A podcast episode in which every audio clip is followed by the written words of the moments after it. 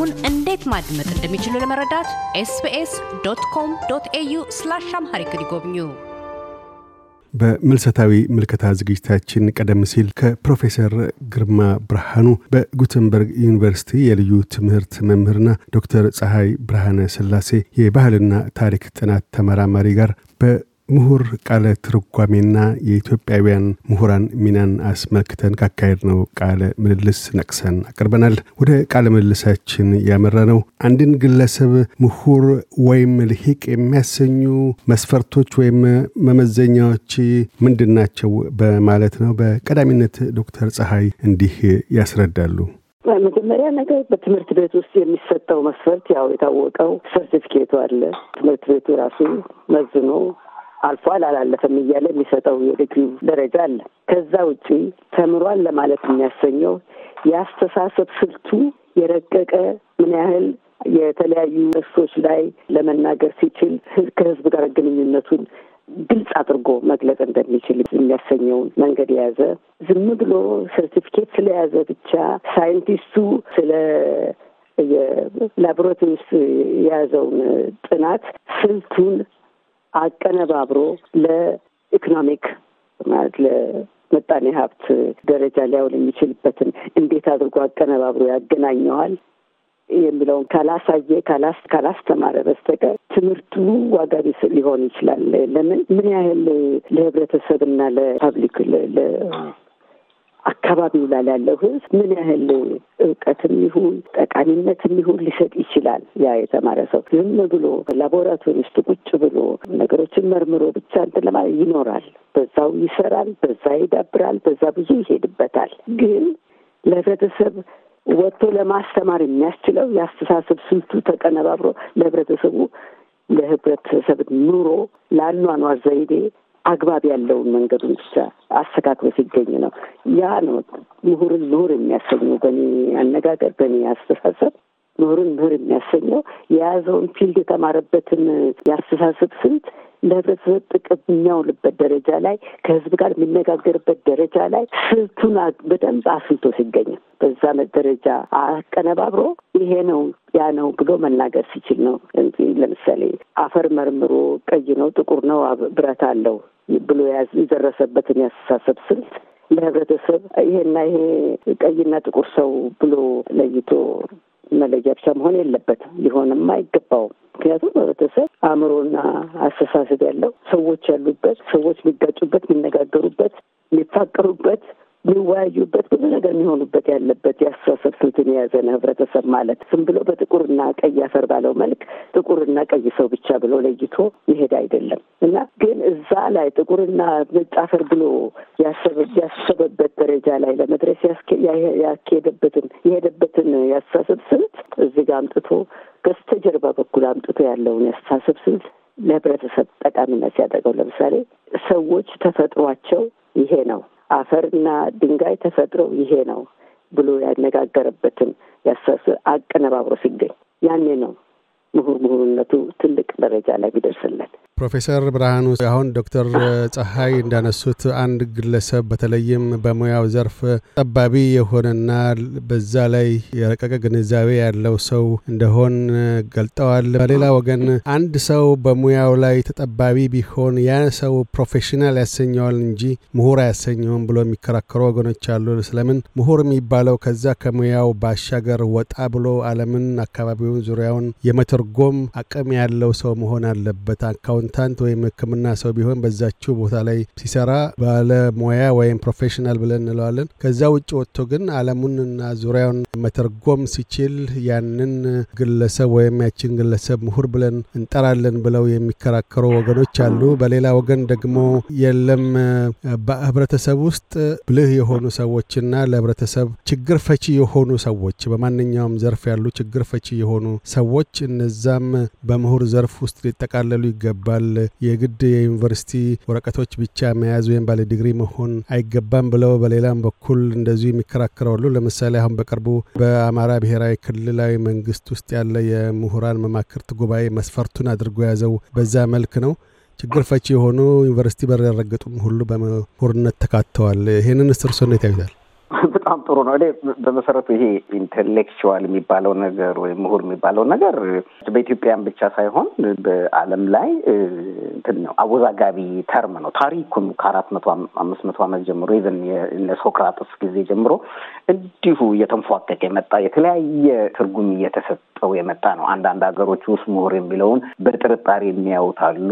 በተለይ post communist ኤውሮፓ አካባቢ ይሄ ከህዝብና ከእውነታው ከሆነው ህይወት ተለይቶ ብቻውን የሚኖር strange እንግዳ የሆነ አስተሳሰብ ያላቸው ተብለው ገለሉም አይነት አለ ማለት በከፋ ሁኔታ ሌላ ሀገር ደግሞ አሁን እንግሊዝ ሀገር ዝም ብለው እንደ እንትን ይቆጥሯቸው ነበር። ትዝ የሚለኝ እንደ men of letters ይሏቸዋል።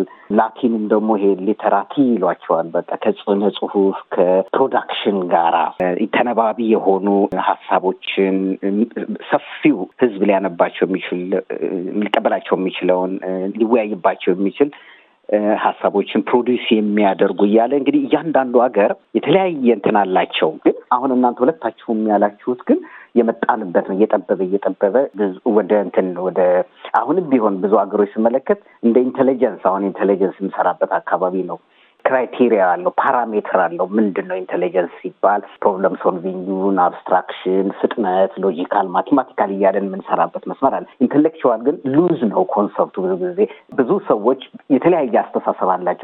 አንተ intellectual የምትለው እንዴት ነው ብትለው አንዱ ሌላ ነገር ይላል። አንዳንዱ ለምሳሌ ያልተማረ አሁን በቅርቡ ጊዜ ከማነው አቶ ታየ ነው የሰማሁት ያልተማረ ምሁራን ያቆያትን የተማሩ መሀይማን አያፈርሷትም የሚሉ አሉ እና ይሄ እንግዲህ ምንድን ነው በ formal እና informal education የማይወሰን መሆኑ ነው የሚያመለክተን። አሁን አንተ ያልከውም አማራ ክልል አካባቢ የተቋቋመው ማህበርም ምሁራንን ውስጥ ያካተተ include ያደረገው ጽንሰ ሀሳብ ምንድን ነው እንግዲህ በ informal ውስጥ ሊወጡ የሚችሉ ድንቅ የሆኑ ሀሳቦችን የሚያመነጩ ከዛም ደግሞ ማመንጨቱ ብቻ አይደለም። አሁን ዶክተር ፀሐይም እንዳነሳቸው ማመንጨቱ ብቻ ሳይሆን ከማመንጨት አልፎ ማሰራጨቱ ከማሰራጨቱም አልፎ passion ኑ ነው። እንግዲህ ምን ብዬ እንደምተረጉሙ በአማርኛ አላውቅም። ይሄ ከውስጥ የሚመጣ የማያቋርጥ የውጭ ሌላ ጥቅሞች የማይደልሉት አሁን ለምሳሌ ለእኔ ፕሮፌሰር መስፍን ወልደማርያም ጥሩ ምሳሌ ናቸው። በቅርብ ስራቸውን ስለምከታተል በሶስቱም ስርዓት ውስጥ ተቃራኒ አስተሳሰብ ያመጣሉ ወይም positive አይፈሩም። አንደኛ ድፍረት የሚለውን ነገር ያው intellectual ዝም ብሎ ምሁራን ብቻ በሚለው ሳይሆን ያለ መፍራትም ጭምር personal virtues አሉ ወይም intellectual virtues የሚሏቸው ነገሮች አሉ። እነሱ እነሱንም የሚያጠቃልል ነገር ነው። እንዲሁ እውቀቱን ብቻ ሳይሆን እውቀቱን ተሸክመው አሁን በአንድ በረቀቀ ለምሳሌ በሳቴላይት ወይም ደግሞ nuclear physics አዋቂ ሊሆን ይችላል። ያ ግን articulate አድርጎ ለ public consumption ለህዝብ ጋር ቀርቦ የህዝብን አስተሳሰብ በተወሰነ መልክ እንዲለውጥ የህዝብን ደግሞ የእውቀት ደረጃ ከፍ ካላደረገው የህዝብን ትርታ ማድመጥ ካልቻለ ያንን ሙያውን ደግሞ የደረሰበትን እውቀት በህዝብ ቋንቋ accessible በሆነ ቋንቋ ሊያቀርበው ካልቻለ ምሁር ለማለት ያስቸግራል። ግን አሁንም ይህም አወዛጋቢ መሆኑን እንዳንረሳ አንዳንድ ቦታዎች አንዳንድ ሀገር ከሆነ ዲግሪ በላይ ከፍ ካልክ ምሁር ይላሉ። ግን እዚህ አሁን ስዊድን አካባቢ እስከማውቀው ምሁራን የሚለው ዶክተር ፀሐይ እንዳቀረበችው ትንሽ highly educated ከሚለው የተለየ ነገር ነው። ብዙ ጊዜ ህዝብ ፊት የሚቀርቡ ናቸው ምሁራን የምትላቸው public intellectual ይሏቸዋል። ያ ማለት ምንድነው? የህዝቡን ቋንቋ የሚያውቁ ህዝብ ጋር መድረስ የሚችሉ ወቅታዊ የሆኑት ጋር እና ማያቋርጥ የእውቀት ጥማት ያላቸው እንዲሁም አንዳንድ ቦታ ላይ አንዳንድ definition ያየሁበት ምንድን ነው ሀብታሞችም አይደሉ ይላል። በቃ ኮሰስ ያሉ ናቸው። ለ material ህይወት ላይ ብዙም የማይዋኙ የማይንገበገቡ በ idea የሰከሩ ናቸው ይባላሉ። ግን ያ እንግዲህ ምንድን ነው positive ነቱን እያመለከቱ ነው። ለአገር ይጠቅማል በሚል ነው። ግን አንዳንድ ሀገሮች፣ አንዳንድ ባህል፣ አንዳንድ የፖለቲካ system ውስጥ እነዚህ ናቸው ደግሞ የሚፈሩትም ብዙውን ጊዜ በ social science፣ በ political science ውስጥ፣ በጋዜጠኝነት አካባቢ፣ በ arts እዛ አካባቢ ያሉትን መንግስትም ይፈራቸዋል። ይሄ የሚመጣው ሀሳብ ስልጣኔን ይጋራል ወይም ደግሞ mass ኡን ህዝብ፣ ሰፊውን ህዝብ ያነሳሳብኛል፣ ያነቃቃብኛል፣ የባህሉን system ያናጋብኛል የሚለውን ሀሳብ ብዙ ጊዜ የሚመነጨው እንደሚታወቀው ከምሁራን ከሚባሉት ማርክስ ምሁር ነው። የማርክስ ሀሳብ እንግዲህ ምን ዓለምን እንደለወጠ እናውቀዋለን እና እንደነዚህ ሀሳብ እንደነዚህ አይነት ሰዎች የሚያመጡት ሀሳብ እጅግ እንደሚደነቅና አገር ሊለውጥ እንደሚችል ሁሉ አፍራሽም ተልዕኮ አለው የሚል መንግስት ስለሚፈራ እነዚህ ሰዎች ከማንኛውም የህብረተሰብ ክፍል እንትን የሚያያቸው እነዚህን ነው። ልዩ አይን አለ። እንደ ባህሉ ይለያያል ማለት ነው። አንዳንድ ባህል ውስጥ ከፍ ይደረጋል። አንዳንድ ባህል ውስጥ ደግሞ ንቀትም ሊኖር ይችላል። እነዚህ ይሄን intelligentsia ውን ተጠንቀቁት ይላል እና የ security ው በጣም የሚያየው አካባቢ ነው። እኔ እንዲያውም ከዚህ በፊት ልሰራው እስራኤል እያለሁኝ ልሰራው እያሰብኩ ነበር። ሰዎች እንዴት ምሁርን እንዴት እንዴት ነው define የሚያደርጉት ጽንሰ ሀሳቡን በሚል ግን ከሙያዬ ጋር አብሮ አይሄድም። በሳይኮሎጂ ውስጥ ብዙ ቦታ የለውም። intellectual የሚለው intelligence የሚለው ነው እና የኢትዮጵያን ይሁዳውያኖች እናቶችን፣ አባቶችን ጠይቄ ያለው እዛ እስራኤል ውስጥ ምንድን ነው intelligence ማለት ምንድን ነው? ብልህ ማለት ጎበዝ ማለት አዋቂ ማለት እና intelligence የሚለውን እንኳን definition ማግኘት ቀላል አልነበረም።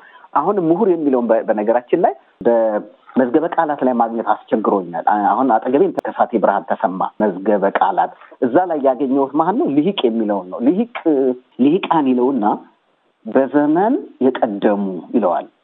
ብዙ ዘመንን የኖሩ ሁሉ ልሂቃን ይባላሉ እና ልሂቅ የሚለውን ደግሞ ሲተረጉሙ በዘመን ከሁሉ የቀደመ ብዙዎች ዘመናትን የኖረ በማንኛውም ተቀዳሚ ነገር ለሀገር በሚደረግ ነገር በረከትን ቡራኬን ሰጪ ወግን ታሪክን ተናጋሪ ልህቀ ጸደገ ወይንም ሸመገለ ይለዋል። አሁን ቅድም ዶክተር ፀሐይ ካለችው ጋር በረከትን ለሀገር በሚደረግ ነገር ላይ ትርጉም ያለውን ስራ የመስራቱ ነው። እንትኑም ብቻ አይደለም፣ በእውቀት መብዛቱ በእድሜ መግፋቱን ብቻ አይደለም እና ይሄ ጥሩ ነው። ልሁቃን የሚለው ትንሽ አያዛባም።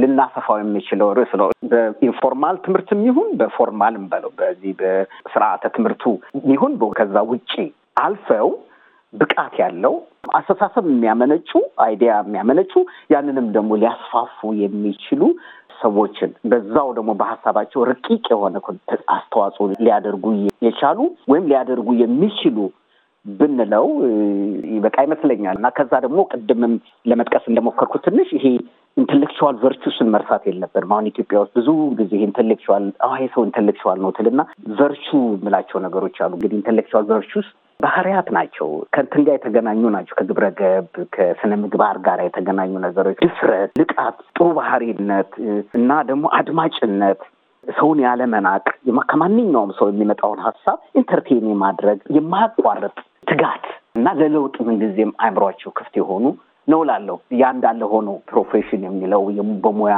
አላችሁ በአንድ ሙያ ላይ አሁን ጳውሎስ ኞኞን ያነሳን እንደሆነ ለእኔም ምሁር ነው ግን እስከ አራተኛ ክፍል የተማረ ሰው ነው። ግን contribution ኑን ብንመለከተው በጣም በጣም አዲስ ሀሳብን በማምጣት ይሁን የቀድሞውን ሀሳቦች ጥሩ አድርጎ በማቅረብ ለሕዝብ consumption ለሕዝብ ፍጆታ በማቅረብ ወደር የሌለው ሰው ነው። ከፕሮፌሰር ግርማ ብርሃኑና ዶክተር ፀሐይ ብርሃነ ስላሴ ጋር ያካሄድነው ቃለ ምልልስ በዚሁ አልተቋጨም። በቀጣዩ ክፍል በተለያዩ የአገዛዝ ስርዓቶች የኢትዮጵያውያን ምሁራን ሚናን አንስተው ይናገራሉ።